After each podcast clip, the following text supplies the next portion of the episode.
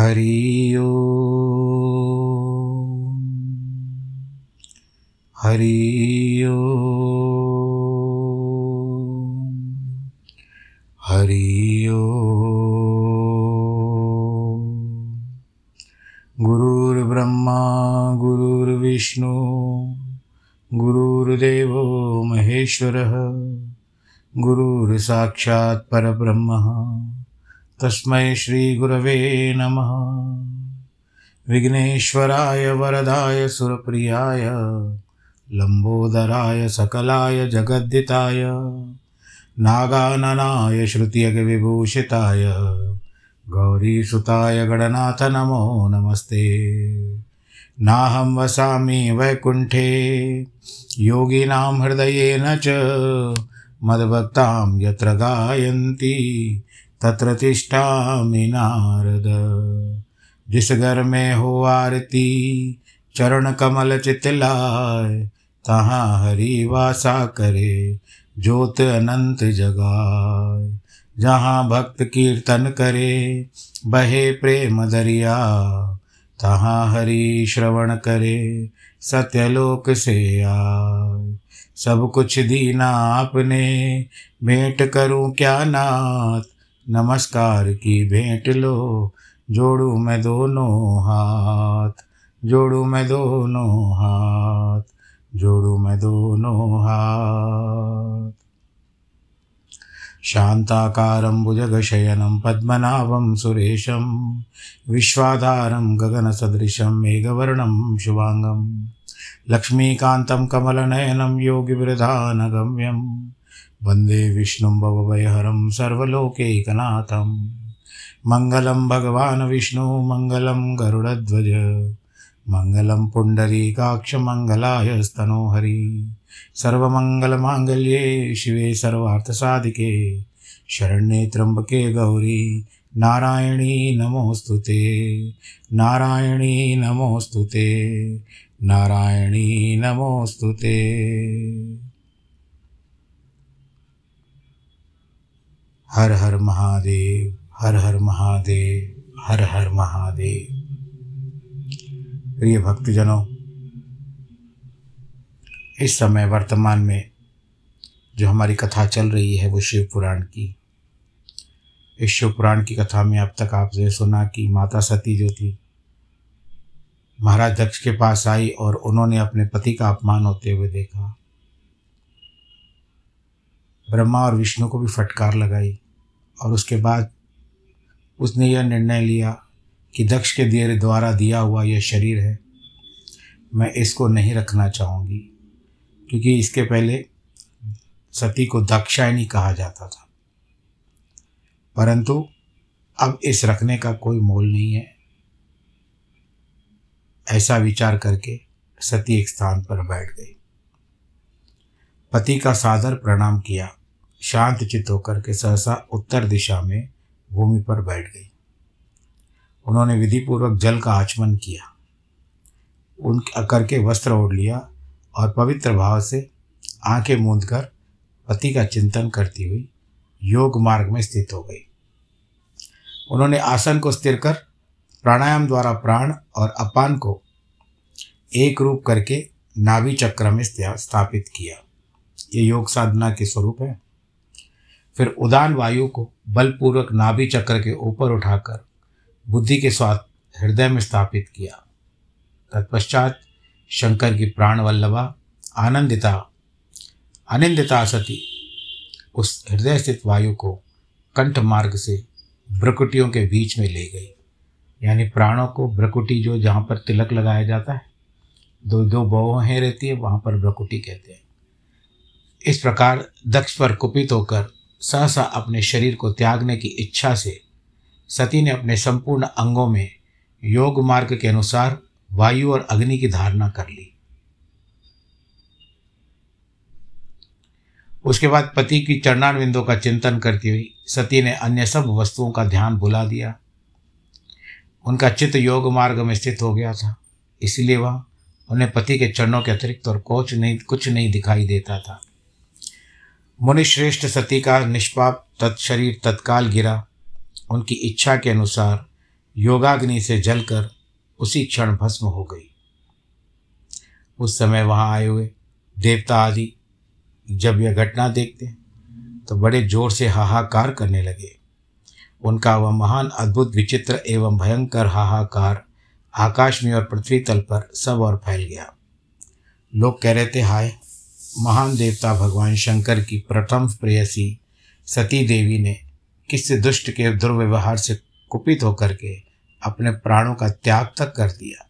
देखो, ब्रह्मा जी के पुत्र, इस दक्ष की बड़ी बारी दुष्टता तो देखो। सारा चराचर जगत जिसकी संतान है, उसकी पुत्री मनस्विनी सती देवी, जो सदा ही मान पाने के योग्य थी। उसके द्वारा ऐसी निरा निरद्रता हुई कि प्राणों से भी हाथ धो बैठी। भगवान विश्वध्वज की प्रिया सती सदा सभी सत्पुरुषों के द्वारा निरंतर सम्मान पाने की अधिकारिणी थी। वास्तव में उसका हृदय बड़ा ही असहिष्णु था। वह प्रजापति दक्ष, ये दक्ष जो है ना, ये ब्राह्मण द्रोही है। इसीलिए सारे संसार में उसे महान अपयश का अपयश प्राप्त होना चाहिए। उसकी अपनी ही पुत्री उसी के अपराध से जब प्राण त्याग करके उद्यत, को उद्यत हुई, तब इस शंकर द्रोही ने उसको रोका तक नहीं। जिस समय सब लोग ऐसा कर रहे थे, उस कह रहे थे, उसी समय शिवजी के पारद पार्षद सती का यह अद्भुत प्राण त्याग देकर तुरंत ही क्रोधपूर्वक अस्त्र शस्त्र लेकर के दक्ष को मारने के लिए दौड़ पड़े। यज्ञ मंडप के द्वार पर खड़े हुए वे भगवान शंकर के समस्त साठ हज़ार पार्षद जो बड़े बड़ी भा, भारी बलवान थे अत्यंत रोष से भर गए और हमें धिक्कार है धिक्कार है। ऐसा कहते हुए भगवान शंकर के गणों के वे सभी वीर यूथपति बारंबार उच्च स्वर से हाहाकार करने लगे। हे देवऋषे कितने ही पार्षद तो वहाँ शोक से ऐसे व्याकुल हो गए कि वे अत्यंत तीखे प्राणनाशक शस्त्रों के द्वारा अपने ही मस्तक और मुख आदि अंगों पर आघात करने लगे। इस प्रकार बीस हज़ार पार्षद उस समस्त समय दक्ष कन्या सती के साथ ही नष्ट हो गए।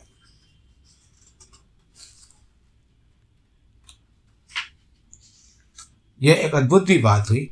नष्ट होने से बचे हुए महात्मा शंकर के प्रमदगण क्रोध दक्ष को मारने के लिए हथियार लिए खड़े हुए। उन आक्रमणकारी पार्षदों को वेग को देख करके भगवान भृगु ने यज्ञ में विघ्न डालने वाला नाश करने के लिए अपहता असुरा रक्षांसी वेदशित। यजुर मंत्र से दक्षिणाग्नि में आहुति डाली। भृगु की आहुति देते ही यज्ञ कुंड से ऋभु नामक हज़ारों महान देवता, जो बड़े प्रबल वीर थे, वहाँ प्रकट हो गए। सबके हाथ में जलती हुई लकड़ियाँ थीं। उनके साथ प्रमदगढ़ों का अत्यंत विकट युद्ध हुआ, जो सुनने वालों के भी रोंगड़े खड़ा करता। उन ब्रह्म तेज से संपन्न महावीर ऋभुओं की सब और से ऐसी मार पड़ी जिससे प्रमदगण बिना अधिक प्रयास से ही भाग खड़े हुए। इस प्रकार दोनों ने, देवताओं ने शिवगणों को तुरंत मार भगाया। यह अद्भुत घटना भगवान शिव जी की महाशक्ति मति इच्छा से हुआ था। यह सब देखकर ऋषि, इंद्रादि देवता, मरुदगण, विश्वदेव, अश्विनी कुमार और लोकपाल भी चुप हो गए। क्योंकि सब ओर से आ, आकर वहाँ भगवान विष्णु से प्रार्थना करते थे कि किस तरह से विघ्न टल जाए। उद्विग्न हो बारंबार विघ्न निवारण के लिए आपस में सलाह करने लगे। प्रमदगणों के नाश होने और भगाए जाने से जो भावी परिणाम होने वाले थे, उसका बलिबांति विचार करके उत्तम बुद्धि वाले श्री विष्णु आदि देवता अत्यंत उद्विग्न हो उठे थे। उन्हें इस प्रकार दुरात्मा शंकर द्रोही ब्रह्मबंधु दक्ष यज्ञ में उस समय बड़ा भारी विघ्न उपस्थित हो गया। ब्रह्मा जी कहते हैं, मुनीश्वर, इस बीच में वहाँ दक्ष तथा देवता आदि के सुनते हुए आकाशवाणी ने यथार्थ बात कही, अरे दुराचारी दक्ष, जो दम्बा, दम्ब आचरण परायण में महामूढ़ हो गया है यह तूने कैसा अनर्थकारी कर्म कर डाला है? अरे मूर्ख, शिव भक्तराज, ददीजी के कथन को भी तूने प्रमाणिक नहीं माना, जो तेरे लिए सब प्रकार से आनंददायक और मंगलकारी था। वे ब्राह्मण देवता तुझे दुस्सह शाप दे करके तेरी यज्ञशाला से निकल गए तो भी तुझे मूड ने अपने आप को बड़ा समझा। उसके बाद तेरे घर में मंगलमयी सती देवी अपने आप आई तो भी, वो भी जो तेरी पुत्री थी किंतु तूने भी उसका आदर नहीं किया। ऐसा क्यों हुआ? ज्ञान दुर्बल दक्ष जिसको बुद्धि नहीं है, तूने सती और महादेव जी की की पूजा नहीं की, ये तो क्या किया? तुझे घमंड है ना कि मैं ब्रह्मा जी का बेटा हूँ? ऐसा समझकर तू व्यर्थ ही घमंड में भरा रहता है। इसीलिए तुझ पर मोह छा गया। घमंड का मोह छा गया। सती देवी ही सत्पुरुषों की आराध्या देवी है, अथवा सदा आराधना करने योग्य है। वे समस्त पुण्यों के फल देने वाली तीनों लोकों के माता, कल्याण स्वरूपा और भगवान शंकर के आधे अंग के निवास करने वाली है। वे सती देवी ही पूजित होने पर सदा संपूर्ण सौभाग्य प्रदान करने वाली है। वे ही महेश्वरी की शक्ति है, अपने भक्तों को सब प्रकार से मंगल देती है। वे सती देवी ही पूजित होने पर सदा संसार का भय दूर करती है मनोवांचित फल देती है, तथा वे ही समस्त उपद्रवों का नष्ट करने वाली देवी है। वे सती ही सदा पूजित होने पर कीर्ति और संपत्ति प्रदान करती है। वे ही पराशक्ति तथा भोग और मोक्ष को प्रदान करने वाली है। जगन माता सती का विष तुमने अपमान कर दिया है। भगवान विष्णु की माता रूप में सुशोभित होने वाले तथा ब्रह्मा इंद्र आदि की भी जो रक्षक है, उसका तूने अपमान किया। तू कैसा मूड और कुविचारी है। भगवान शिव ही सबके स्वामी तथा परमात्मा परमेश्वर है। वे समस्त देवताओं के सम्यक सेवक हैं। सबका कल्याण करने वाले हैं। इन्हीं के दर्शन की इच्छा से सिद्ध पुरुष तपस्या करते हैं। और तूने क्या कर दिया? जिन भगवान शंकर जी का दर्शन भी दुर्लभ होता है। उनकी पत्नी को तूने मरने के लिए छोड़ दिया, जो तेरी पुत्री थी। ऐसा तुझे कदापि नहीं करना चाहिए था। तुझ पर दुर्भाग्य का अब आक्रमण हो चुका है। अब तो तुझ पर विपत्तियाँ टूट पड़ी है, क्योंकि तूने उन भगवान सत, भगवती सती और भगवान शंकर की भक्ति की उनकी आराधना नहीं की और उनका अपमान करता रहा। भगवान शंकर की पूजा तक नहीं की। उल्टा उनको दुर्विचार, दुर्व्यवहार उनके साथ किया। गलत कह दिया पुत्री को। कैसे सह पाती अपने पति की वो निंदा? और यहाँ पर कोई ऐसा देवता नहीं दिखाई दिया जो उसको सहायता कर सके। आज जिस तरह से तूने किया है, तेरा भी मुख जल जाए, तेरे यज्ञ का नाश हो जाए, जितने तेरे सहायक है, वे आज ही जल मरे। इस दुरात्मा दक्ष की जो सहायता करने वाले हैं, उन समस्त देवताओं के लिए आज शपथ है कि वे तेरे अमंगल के लिए तेरी सहायता से विरत हो जाए। समस्त देवता आज इस यज्ञ मंडप से निकलकर अपने स्थान को चले जाएँ, अन्यथा सब लोगों का नाश हो जाएगा अन्य सब मुनि और नाग आदि भी इस यज्ञ से निकल जाए। आज सब लोगों का सर्वनाश होने वाला है। श्री हरे और विदाता आप लोग भी इस यज्ञ मंडप से चले जाइए।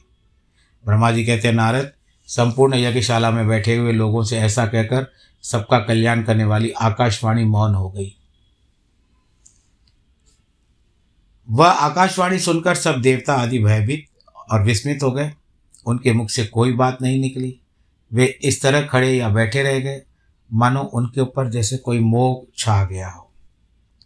भृगु के मंत्र बल से भाग जाने के कारण जो वीर शिवगण के नष्ट होने से बच गए थे वे भगवान शंकर की शरण में आए। उन सबने अमित तेजस्वी भगवान रुद्र को बलि बांधी, प्रणाम करके यज्ञ में जो कुछ हुआ, वो सारी घटना उनको बता दी। गण बोले, महेश्वर, दक्ष बड़ा दुरात्मा और घमंडी है। उसने वहाँ जाने पर सती देवी का अपमान किया है। देवताओं ने भी उनका अनादर नहीं किया। अत्यंत गर्व से भरे हुए उस दुष्ट दक्ष ने आपके लिए यज्ञ में भाग नहीं दिया। दूसरे देवताओं के लिए दिया और आपके विषय में उच्च स्वर से उसने दुर्वचन कहे। यज्ञ में आपका भाग न देख करके माता सती को क्रोध आ गया और पिता की बारंबार निंदा करके उन्होंने तत्काल अपने शरीर को योगाग्नि के द्वारा जलकर भस्म कर दिया, जलाकर भस्म कर दिया। यह देखकर दस हज़ार से अधिक पार्षद लज्जावश शस्त्रों के द्वारा अपने अंगों को काट काट कर वहाँ मर गए। शेष हम लोग दक्ष पर कुपित हो उठे। सबको भय पहुंचाते हुए वेग पूर्वक उस यज्ञ का विध्वंस करने को उद्यत हो गए।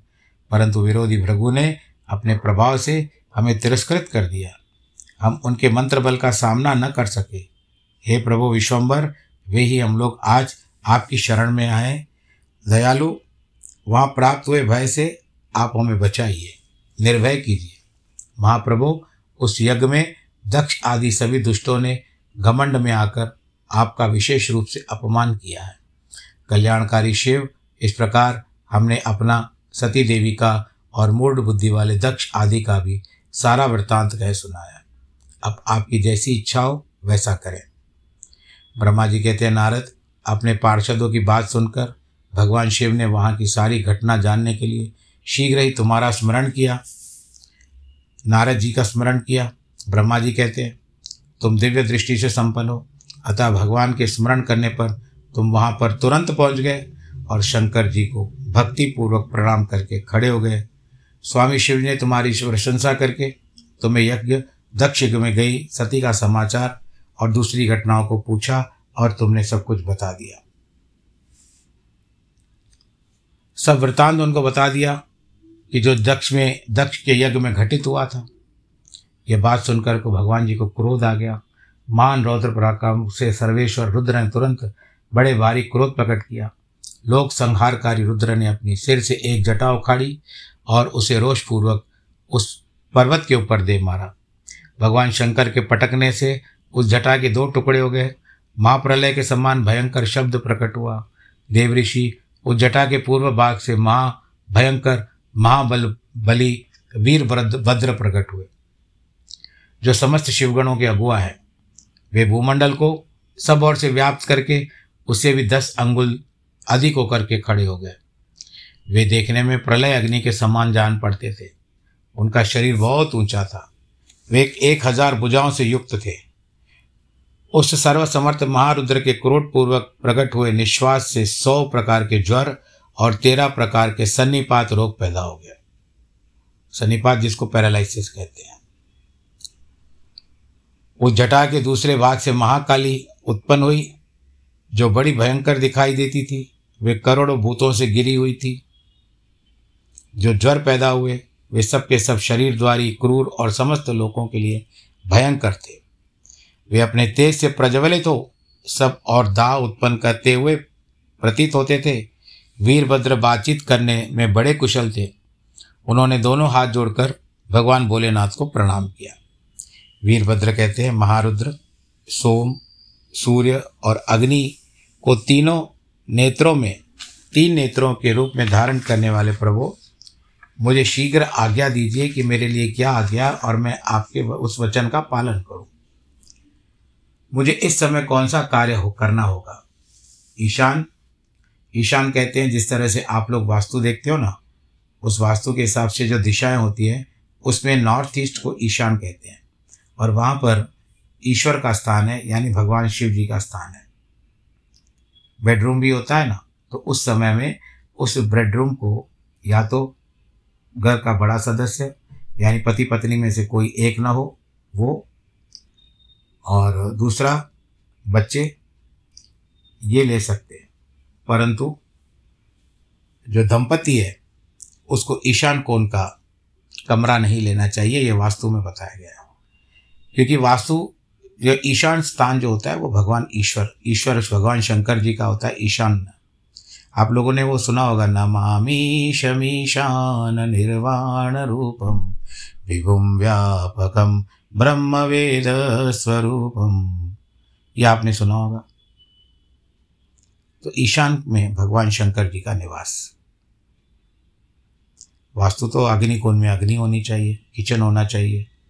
तत्पश्चात जो नैरुति का कमरा होता है, वहाँ पर दंपति को वास करना चाहिए।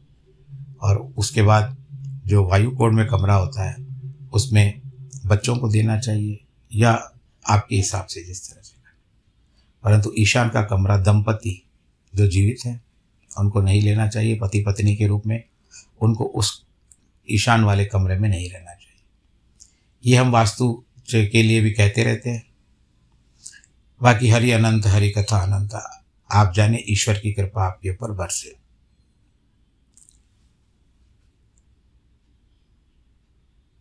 अब इस तरह पर, हे ईशान, वीरभद्र कहते, क्या मुझे आधे ही क्षण में सारे समुद्र को सुखा देना है? या इतने समय में संपूर्ण पर्वतों को पीस डालना है? मैं एक ही क्षण में ब्रह्मांड को भस्म कर डालूं, या समस्त देवताओं को और मुनीश्वरों को जलाकर राख कर दूँ? ईशान, क्या मैं समस्त लोगों को उलट पुलट दूँ या संपूर्ण प्राणियों का विनाश कर डालूं? महेश्वर, आपकी कृपा कहीं भी कोई भी ऐसा कार्य नहीं है जिसको मैं ना कर सकूँ। पराक्रम के द्वारा मेरी सम्मानता करने वाले वीर, पहले कभी हुआ है, न आगे होगा। शंकर, आप किस, किसी तिनके को भेज दें? तो वह भी बिना किसी यत्न के क्षण भर में आपका कार्य सिद्ध कर सकता है। यानी तिनका भी अगर भगवान जी का भेजा हुआ है तो आप उसको, अगर आपके पास तिनका भी आए, अगर भगवान भोलेनाथ का भेजा हुआ है तो वो भी समझ लो कि आपके लिए आशीर्वाद ही है। इसमें संशय नहीं है। यद्यपि आपकी लीला मात्र से सारा कार्य सिद्ध हो जाता है। तथापि जो मुझे भेजा जा रहा है, वह मुझ पर आपका अनुग्रह ही है। हे शंभो, मुझे भी, मुझमें भी ऐसी शक्ति है वह आपकी कृपा से प्राप्त हुई है। शंकर आपकी कृपा के बिना किसी में कोई शक्ति नहीं हो सकती। वास्तव में आपकी आज्ञा के बिना कोई तिनके की आदि को हिलाने में समर्थ नहीं हो सकता। यानी अगर भगवान की इच्छा है तो आप तिनके को भी उठा सकते हो। अगर भगवान की इच्छा नहीं है तो आप तिनके को भी नहीं उठा सकते। है होता क्या है इतना छोटा सा घास का टुकड़ा होता है, तिनका तृण भी कहते हैं। परंतु कभी कभी वो भी नहीं उठता। सबको नाच नचाने वाला फिर भी नज़र नहीं वो आता ऐसे दुनिया को बनाने वाला कौन है?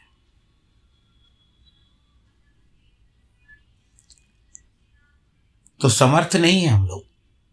असमर्थ ही रहेंगे। इच्छा हो जाए, भगवान की कृपा हो जाए तो सब कुछ समर्थ हो सकता है। आप ऊँचे से ऊँची पदवी तक जा सकते हो, परंतु है ही नहीं। है भगवान के घर कार्य होने में संपन्नता, संपन्न होने में देर है। इसका अर्थ नहीं है, भगवान परीक्षाएँ बहुत लेते हैं। When God never hear your prayers ऐसा अंग्रेज़ी में कहावत है, शायद पहले भी कह चुका हूँ। When God never hear prayers hear your prayers prayers that means he is checking your patience भगवान आपके धीरज की परीक्षा ले रहे हैं। आपकी प्रार्थना नहीं सुनते हैं ना? तो देखते हैं कि कहाँ तक चलता है। कहाँ टूटता तो नहीं है? ये पूर्ण विश्वास के साथ मेरे साथ कर रहा है या केवल अपने स्वार्थ के लिए कर रहा है? और भगवान की भक्ति में अग्नि परीक्षाएँ भी बहुत आती है भाई। सरल नहीं है भक्ति करना। आज बड़े बड़े महात्माओं ने भी भक्ति की है तो क्या उनके ऊपर कोई कष्ट नहीं आए? उन्होंने झेले हैं, कष्ट सहन किए हैं, तभी जा कर के प्रभु की प्राप्ति हुई है, अनुभूति हुई है। इसके लिए प्रातःकाल ही उठते ही भगवान जी का स्मरण किया करो, ध्यान किया करो। आपके जो भी इष्ट देवता हैं सर्वप्रथम तो कहा जाता है कि अपने हाथों को देखना है। कराग्रे वसते वसत, वरस, कराग्रे वसते लक्ष्मी। कर मध्य सरस्वती कर मूल्य स्थितो तु गोविंद, प्रभाते कर दर्शनम। और ऐसा भी कहा जाता है, प्रभाते कर दर्शनम के बजाक पर कराग्रे वसते लक्ष्मी कर मध्य सरस्वती कर मूल्य स्थितो तु ब्रह्मा। प्रभाते कर दर्शनम। इसके लिए मैंने कहा ना, हरि अनंत, हरि कथा अनंत। भगवान जी का नाम लीजिए।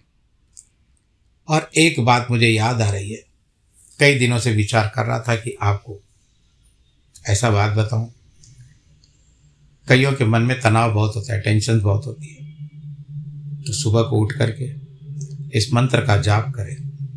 और वो मंत्र है, कृष्णाय वासुदेवाय हरे परमात्मा ने प्रणत क्लेश नाशाय गोविंदाय नम।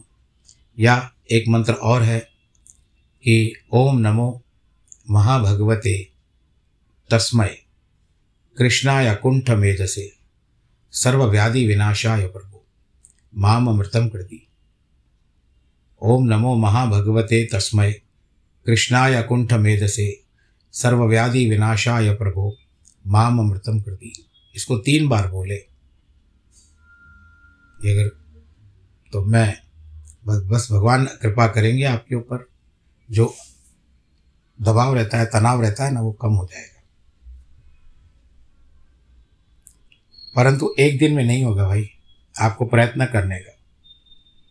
आप उस मंत्र के ऊपर विश्वास करो, उसमें समा जाओ, तभी वो मंत्र धीरे धीरे आप जैसे कपड़ा होता है ना, आपको कपड़े को पहनना पड़ता है। वस्त्र को आपको पहनना पड़ता है, तभी जा करके कपड़ा आपको कपड़ा आपको ढकता है, आपके तन को ढकता है और आपकी बाहरी वस्तुओं से रक्षा करता है। तो उस वस्त्र में जाना चाहिए। पहले तो सिलाना चाहिए, पहले तो वस्त्र लेना चाहिए, फिर आपको दर्जी को देना चाहिए, उसके बाद सिलाना चाहिए। फिर पहनना चाहिए। पहनने में कभी कभी कष्ट होता है तो अरे ये हाथ उसने ठीक नहीं बनाया, ये पैर ठीक नहीं बनाया। तो उसमें हम लोग उलझ के रह जाते हैं। नहीं हो रहा है, नहीं हो रहा है, नहीं हो रहा है, छोड़ देते हैं। छूट गया। तो इसी कारण भगवान भोलेनाथ की स्तुति करते कह रहे हैं, मुझे शीघ्र भेजिए शंभु। मेरे दाहिने अंग बराबर फड़क रहे हैं, इसमें सूचित होता है कि मेरी विजय अवश्य होगी। प्रभु, मुझे भेजिए शंकर, आज मुझे कोई अनु, आश्चर्य, अभूतपूर्व कार्य करना है। और शुभ परिणाम का विस्तार होगा। शंभु, आप शुभ के आधार हैं, जिसकी आप में सुदृढ़ भक्ति है, उसी को सदा विजय प्राप्त होती है। उसी का दिनों दिन शुभ बढ़ता है अच्छा कार्य होता है। नारद उसकी ये बात सुनकर सर्वमंगल के पति शिव बहुत संतुष्ट हुए। कहते, वीरभद्र, तुम्हारी जय हो। ऐसा आशीर्वाद देख करके फिर वे बोले, हे महेश्वरों ने भगवान बोले नाथ कहते हैं, मेरे पार्षदों में श्रेष्ठ वीरभद्र, ब्रह्मा जी का पुत्र दक्ष बड़ा दुष्ट है। उसको मूर्ख, उस मूर्ख को बड़ा घमंड हो गया है। अतः इन दिनों वह विशेष रूप से मेरा विरोध करने लगा है। दक्ष इस समय एक यज्ञ करने के लिए उद्यत है। तुम याग परिवार सहित उस यज्ञ को भस्म करके फिर शीघ्र मेरे पास वापस लौट आओ। यदि देवता, गंधर्व, यक्ष अथवा अन्य कोई भी तुम्हारा सामना करने के लिए आ सामने आए तो उन्हें आज ही शीघ्र और शीघ्र ही भस्म कर डाल।